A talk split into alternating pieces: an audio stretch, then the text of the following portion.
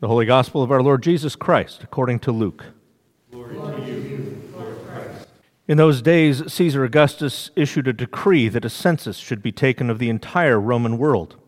This was the first census that took place while Quirinius was governor of Syria, and everyone went to his own town to register.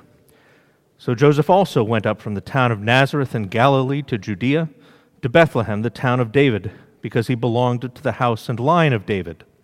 He went there to register with Mary, who was pledged to be married to him and was expecting a child. While they were there, the time came for the baby to be born, and she gave birth to her firstborn, a son. She wrapped him in cloths and lay, placed him in a manger, because there was no room for them in the inn. And there were shepherds living out in the fields nearby, keeping watch over the flocks at night. An angel of the Lord appeared to them, and the glory of the Lord shone around them and they were terrified. But the angel said to them, Do not be afraid. I bring you good news of great joy that will be for all the people. Today, in the town of David, a Savior has been born to you. He is Christ the Lord. This will be a sign to you. You will find a baby wrapped in cloths and lying in a manger. Suddenly, a great company of the heavenly host appeared with the angel, praising God and saying, Glory to God in the highest, and on earth peace to men on whom his favor rests. When the angels had left them and gone into heaven, the shepherds said to one another, Let's go to Bethlehem and see this thing that has happened, which the Lord has told us about. So they hurried off and found Mary and Joseph and the baby, who was lying in the manger. When they had seen him, they spread the word concerning what had been told them about this child, and all who heard it were amazed at what the shepherds said to them. But Mary treasured up all these things and pondered them in her heart. The shepherds returned, glorifying and praising God for all the things they had heard and seen, which were just as they had been told. The Gospel of the Lord. In the name of the Father, and of the Son, and of the Holy Spirit. So there's a very old Christmas sermon from the 10th century. It starts like this. Here begins the story of the miracles that happened before the advent of our Savior, the Lord Jesus Christ.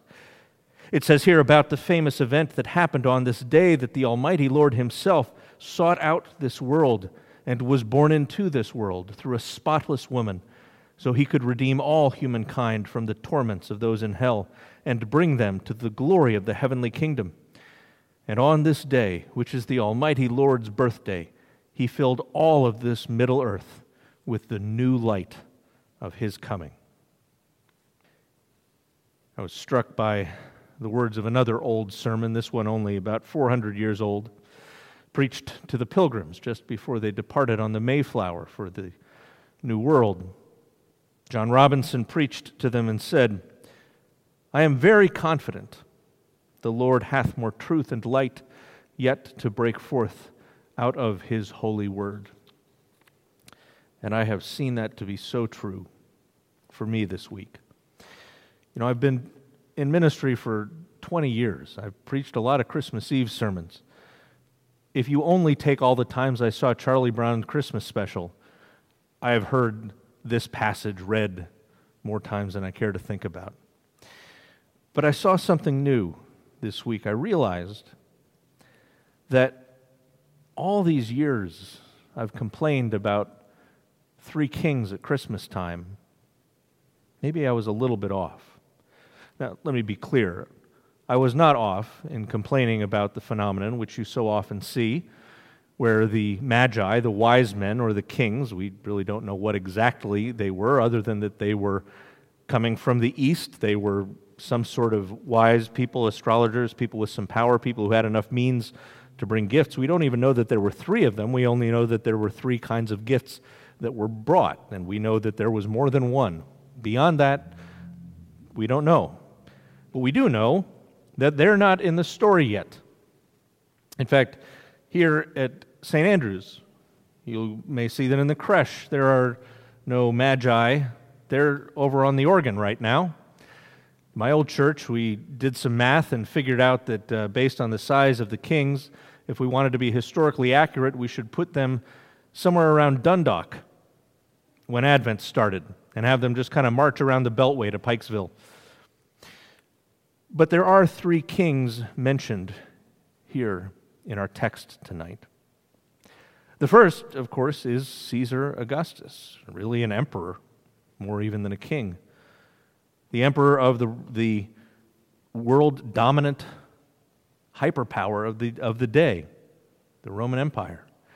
And when Caesar issued a decree, when Caesar spoke, things happened. Think about another king, Pharaoh, in the Ten Commandments. Remember Yul Brynner saying, So let it be written, so let it be done. Caesar Augustus, when he said, So let it be written that there will be a census, a census was taken of the entire Roman world. And then we find out about, or we get a reference to another king. Joseph taking his family to Bethlehem, the town of David, King David. He was a descendant of David. But the glory days of David's kingdom were a thousand years in the past at that point. When Isaiah was prophesying, a few hundred years after the glory days of David, when he talked about how the land of Zebulun and Naphtali was Galilee of the Gentiles, not exactly the uh, super center of all that was great among God's people at the time. He was describing a situation that continued all the way until the events of Christ's birth. He was not born in downtown metropolitan any place. He was born in Bethlehem, but his family was from Nazareth, which was not the best place to be from. As we heard later on, one of his disciples said, Can anything good come out of Nazareth? And then this message comes, of all people, to shepherds. Now, Mama did not want to let her babies grow up to be shepherds. Shepherding is what you did when you couldn't get something else. Shepherding was hard work, it was dangerous, it was cold, and these shepherds abiding in the fields, keeping watch o'er their flocks by night, would have been shivering and miserable. And to them, of all people, an angel of the one true God of the universe appears, the glory of the Lord shining around them. Naturally, they're terrified. They've never seen anything like this. But the angel says, as angels tend to say whenever they encounter a human being, don't be afraid. It's good news. So we start this story with the peak of secular power, and yet we find ourselves here in the troughs. But there is a third king, of course, in this story. The baby king, Christ the Lord, our Savior. Not coming as we would expect a king to come, not coming in power, not riding in on a horse, probably riding in inside his mom on a donkey, and lying among the animals in a stable of all places. And yet, this is the way that God chose to do it, as he so often does. Reminded of a song by Carolyn Arends from the 90s. She said, There's no heart so lost it cannot be found. There are no hopeless circumstances. There's no such thing as a God forsaken town. There are always second chances. God comes to the lowly, bringing what is most great. And so, this old English poem from the 10th century goes on to say that from the beginning of the world, all God's saints spoke about this event that we honor today they sang about it in books and in holy songs. And even though they all spoke and preached about it, nevertheless, one of God's saints sang most clearly about the glory of this day and said, This is the day the Lord has made. Let us rejoice and be glad in it.